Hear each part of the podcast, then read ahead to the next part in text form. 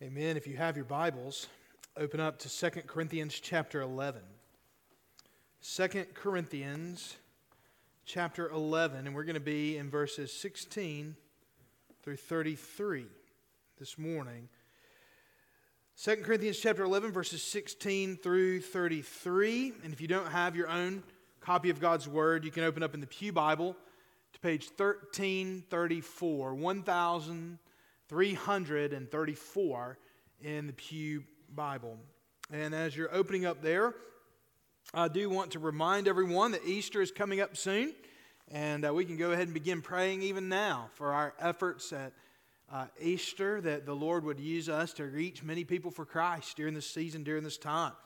Um, I think I've told you already, but it's a good reminder. It's the second, it's the time of the year when people are the second most likely to accept an invitation to church, just right behind Christmas Eve. And so uh, we'll have good invitations for you to use and that sort of thing to invite uh, those around you to come to church on Easter. And I promise you, if they, if they come, you know, you, I'm hoping you get when you get the opportunity to share the gospel anyway. But if they come on Easter, they'll hear the gospel of Jesus Christ. I like to think they hear it every Sunday, but we'll make sure in particular that that that the gospel is preached with a lot of clarity on Easter Sunday. And so we look forward to that to that day. I, I love Easter and can't, can't wait to spend it with all of you. If you have your Bibles open there, 2 Corinthians chapter 11, 16 through 33, why, don't you do me a favor and go ahead and stand with me out of reverence for the reading of the words of our God. Paul writes under the inspiration of the Holy Spirit in such a way that as the words on this page are being read, God Himself is speaking to us. Beginning verse 16. I repeat, let no one think me foolish. But even if you do, accept me as a fool, so that I too may boast a little. What, what, what, I am saying with this boastful confidence, I say not as the Lord would, but as a fool. Since many boast according to the flesh, I too will boast. For you gladly bear with fools, being wise yourself. For you bear it if someone makes slaves of you, or devours you, or takes advantage of you, or puts on airs, or strikes you in the face.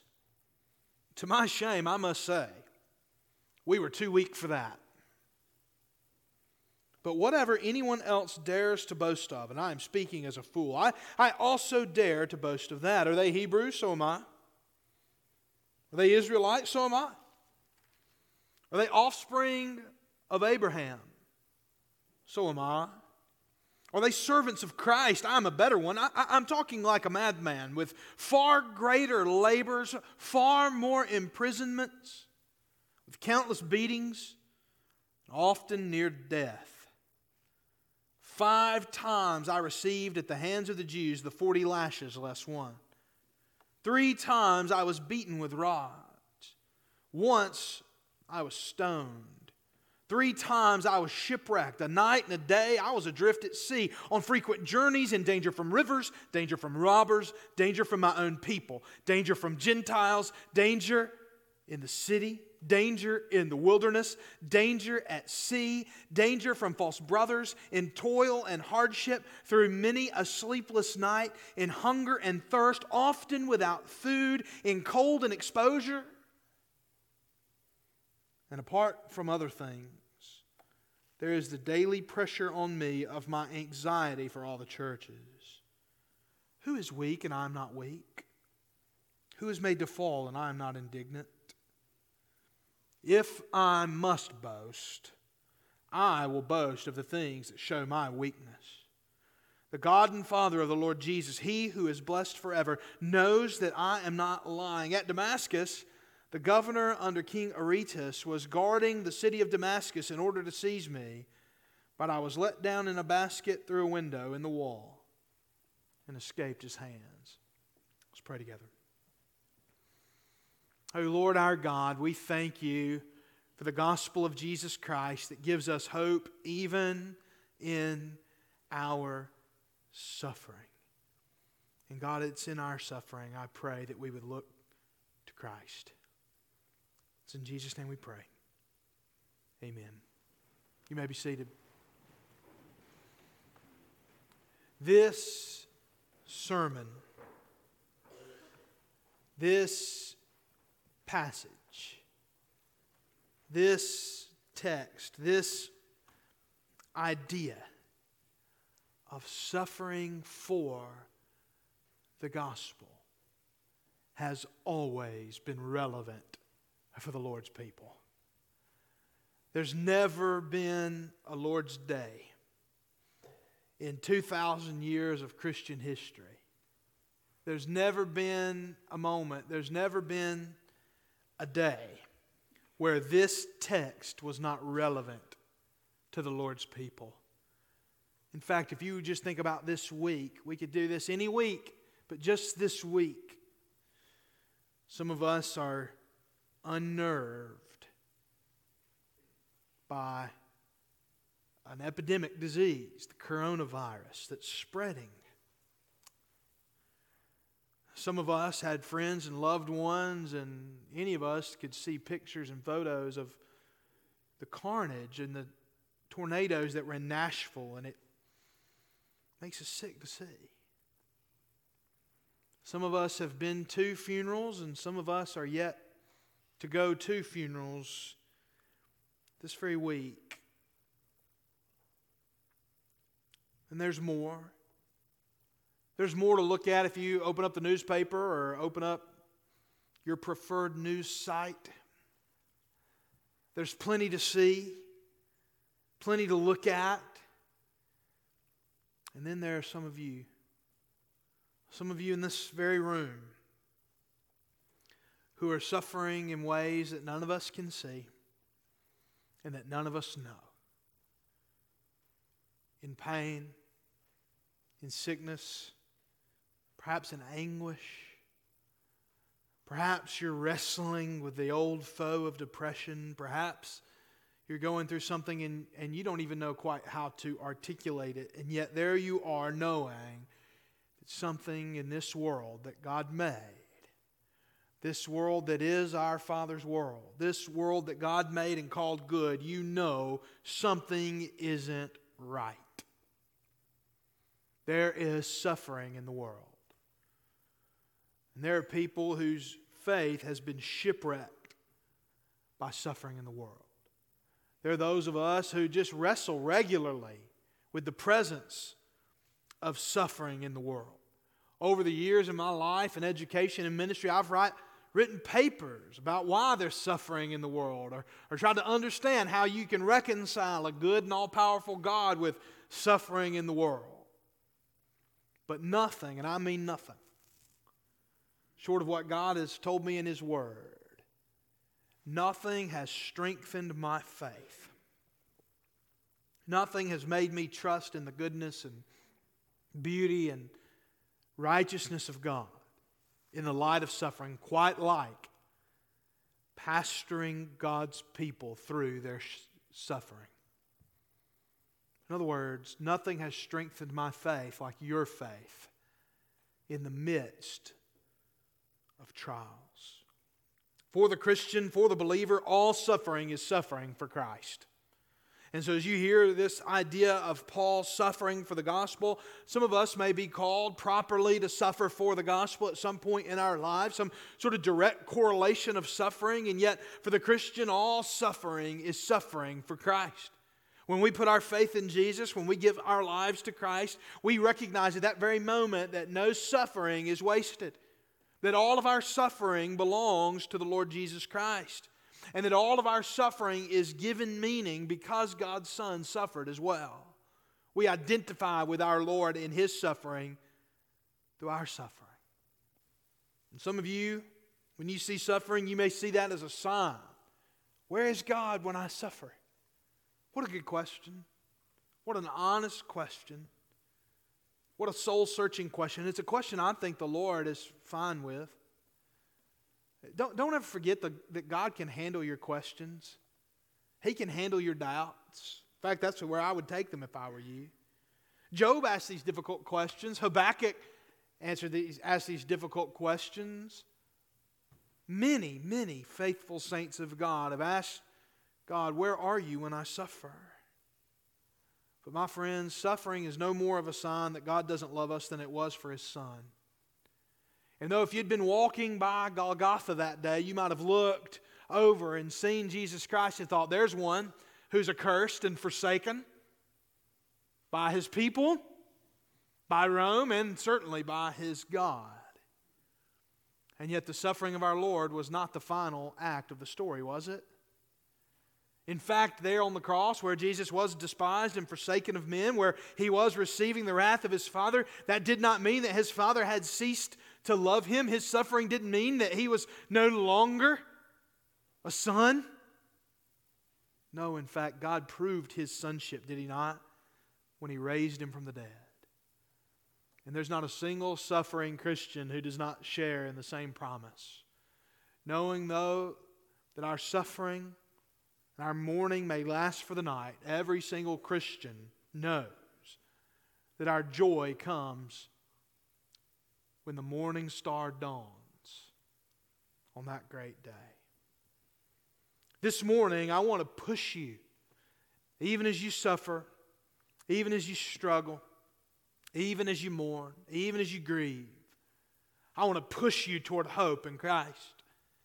I, I want to show you three situations of suffering Three ways I think that Paul suffered, and three ways I think you may suffer. This isn't all the suffering that happens in the Christian life, but for this text, we'll look at it in this respect where we're going to look at just sort of three situations of suffering. And my hope and my goal this morning is that as you hear this text preached, as you hear what Paul went through, as you hear the way that he's looking to Jesus in the midst of his suffering, I hope and pray it will motivate you and push you toward trusting Jesus yourself in the midst of your own suffering and the suffering of those around you. Three situations of suffering where I hope you'll nonetheless trust in Jesus. Trust Christ. Here's first point this morning. Trust Christ when you seem foolish. Trust Christ when you seem foolish.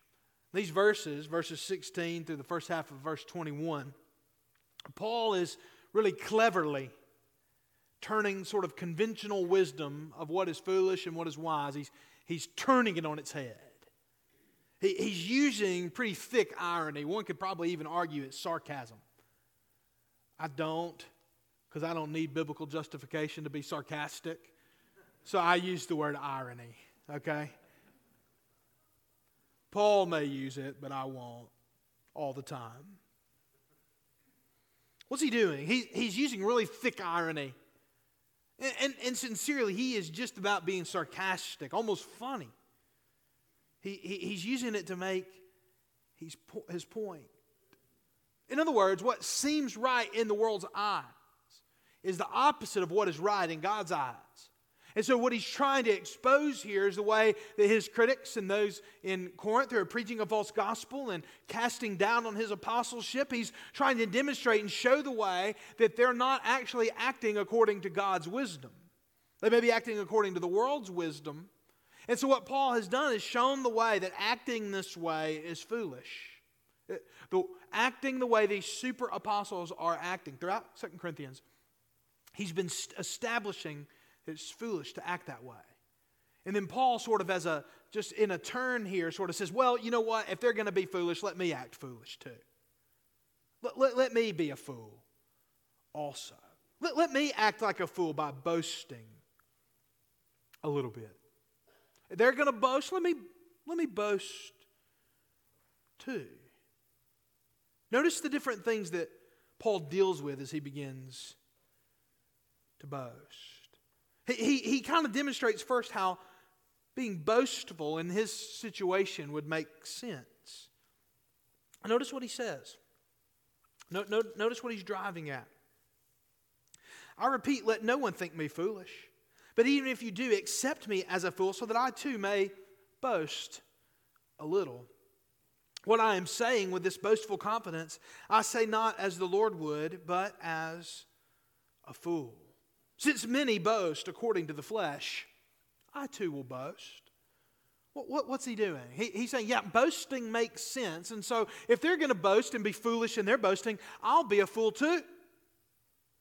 And yet, what he's doing is he's living out the truth he's already demonstrated to the Corinthians in chapter 10, verse 17, when he says, Let the one who boasts boast in the Lord. If you were reading this letter for the first time and you're one of Paul's supporters, and deep down inside you're thinking, I wish he would just let these guys have it. At this moment, you're starting to feel really good.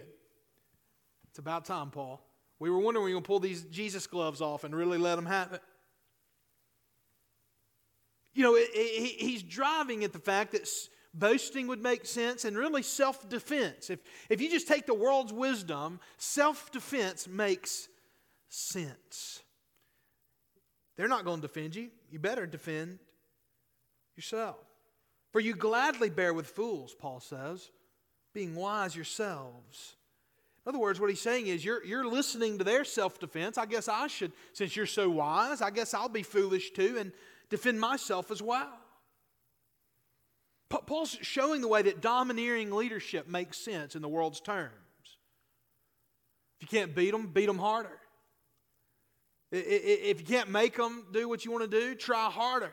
Dominate, be domineering. What, what is Paul doing? I think he's showing kind of the way some of these folks have acted toward the Corinthian believers. Listen to verses 20, 21. For you bear it if someone makes slaves of you, or devours you, or takes advantage of you, or puts on airs, or strikes you in the face. It's a way to insult someone or someone's being really bad in the ancient world, be struck in the mouth. Our Lord was struck in the mouth by the Jewish leaders. What does Paul say? This is where he gets sarcastic. To my shame, I must say, we were too weak for that. You, you, you're criticizing me for how I behaved, and they're, they're treating you like this. And let me just say, you're guilty as charged. We were too weak for that. Too weak to strike you. Too weak to take advantage of you. Too weak to put on airs. What is Paul saying here? What's he really driving at? What he's saying at is in the eyes of the world, you're right. We look like fools. When other people are boasting and other people are defending themselves and other people are dominating and domineering over you, we look like fools. Because here we are trying to say we are the ones with real authority, and yet how do we act? We act weak. We act insufficient for these things. We're doing something ridiculous, something silly. We're trusting the gospel. What's Paul doing? He's acting like there's really a God. You, you, you, see, when we try to dominate, when we feel the need to constantly defend ourselves, when we feel the need to boast about ourselves, we're acting like there's not a God in heaven who can speak on our behalf, who can act on our behalf. You see, sometimes, my friends, following Jesus, following the Lord Jesus Christ, trusting in Christ will sometimes lead to a sort of suffering that's difficult to explain. And it's the suffering of looking like a fool. it's the suffering or a difficulty or a trial that you could get out of if you just do what makes sense to the world. If you just looking at it from a straight perspective, if you would just do what the world does, it seems like you could get right out of this situation. You know, if you just fib a little here, you could get out of it. Or if you just bend a little on this one thing, you could get out of it. If you would just stop acting like this, if you would just boast a little, Paul, if you would just defend yourself a little, Paul, if you just come down here and sort of show how strong you are and, and how, how big and mean and mighty you are, then perhaps this would all go away. If you just prove how you're great, if you just use your power to dominate, you'd be out of the situation. And yet, my friends, I want to encourage you. Some of you may be suffering in that way even now, where folks say whatever they want about you or whatever else. It's hard. It's really hard not to defend your own character. But that belongs to the Lord. That's God's job. Righteousness must prevail. You must trust Christ when you seem foolish. But it's not only that. Second of all, you must trust Christ when you suffer physically. You, you must trust Christ when you suffer physically. Paul's being made to look like a fool, but in the midst of all of this, he is also going through physical suffering. Just look at this list. I, I want you to really feel the weight of, of Paul's list of his suffering. The second half of verse 21 down into 27. What is he doing? He's saying, okay, I'm going to boast. I'll go toe for toe with these guys. I, I, toe to toe. I, I'm going to go with these guys, and I'm just going to boast a little bit. So bear with my foolishness, he says. But bear with my foolishness. Here, here it comes. Are they Hebrews? So am I. Everybody's excited. Everybody's cheering. Thank you, Paul, finally. Are they Israelites? So am I. Are they offspring of Abraham? So am I. Are they servants of Christ? Now, listen what he says I am a better one. I'm talking like a madman. With far greater labors, he says. Once again, he's leading them on, and then it changes. He, he actually starts to sound like a fool again in the eyes of the super apostles. Because what they were criticizing him for, his suffering. He says, All the things they say I don't have, I actually do have. But that is not what justifies me before God who I am as an Israelite, who I am as a Hebrew, all my works, that is not what justifies me before God. The only thing I have to boast in is my weakness, Paul is saying. And so look at this list imprisonment, countless beatings. He was often near death. He's five times. He received 40 lashes, minus one, with a whip. Three times he was beaten with rods. Once he was stoned.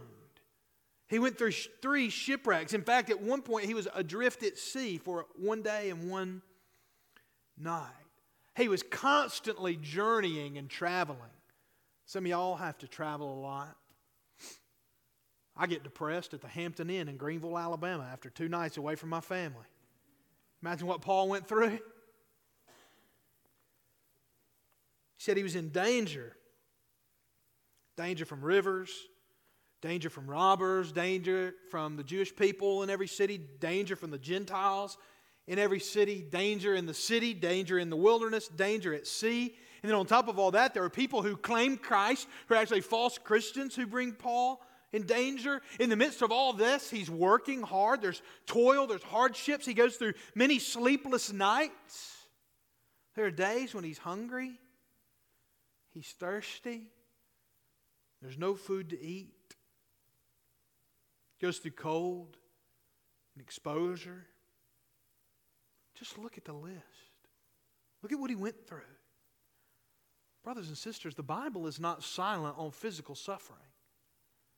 Any sort of thought, any sort of idea that God has promised that his people won't suffer is ignorant of the teaching of the New Testament. No, the Bible is not silent on physical suffering. In fact, God has never spared his people physical suffering. God and his gospel are not a lucky rabbit's foot. We just get saved and put that little rabbit's foot in our pocket, and from then on, everything's hunky dory. Tell that to Paul. Tell that to Paul. You think about one, think about one single one of these. Imagine, take any one of these categories all right? And just say, either any one of these categories, for you to come to church on Sunday morning, you just have to pick one to go through that day, and that's the only way you get to church. Everybody be thanking God for the TV ministry.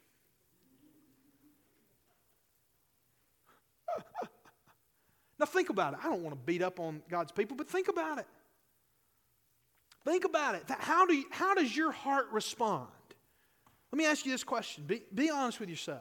How does your heart respond when things don't go the way you want them to go at church? I'm not even talking about everywhere else. I'm talking on the day when we're supposed to be at our best. Wear our best. Do our best. That's not what church is for, is it? No, no, no. We're here to meet God. We're here to fellowship with His people. And yet, look at this. The Bible tells God's people they will suffer. Look at what Paul went through to get the gospel to these places and to these people. And yet, here I am in the midst of this, some of you going through awful things, awful sufferings in your own life, in your own hearts. And yet, here I am telling you to hope in Christ. But it's not just me, my friends. You can look at me and say, that guy hasn't suffered much, and I understand. I get that. You can write me off. But you can't write Paul off.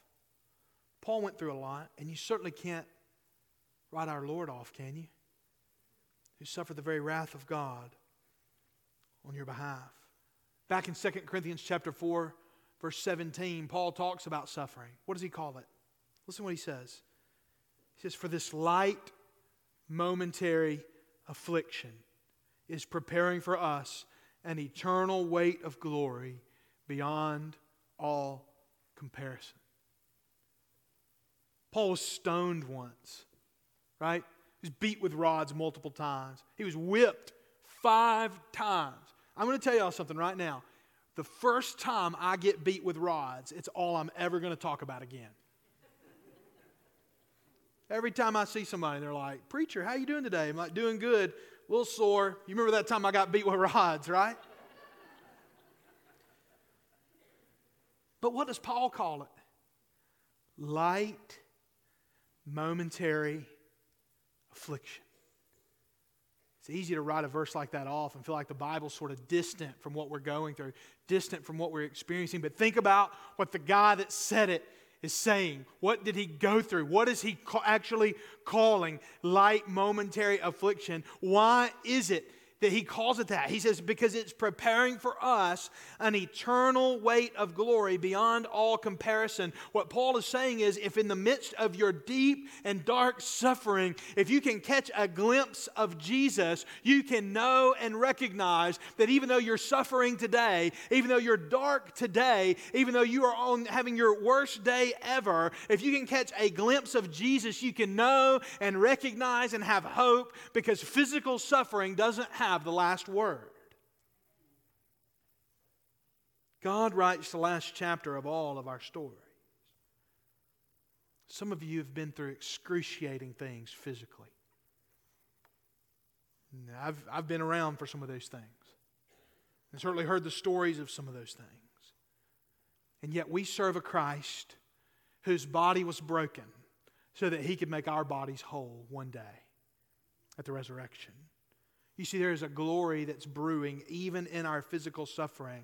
And what you need to know is those of you who are suffering, you can hope in Christ because God is treating you no differently than He treated His beloved Son in whom He is well pleased. He made Him obedient through suffering, and God will not waste your suffering either. No matter what, He loves and cares for you. And no matter what, in your suffering in this life, even if it means you die, we serve a Christ who defeated the grave, and He's coming back for us as well.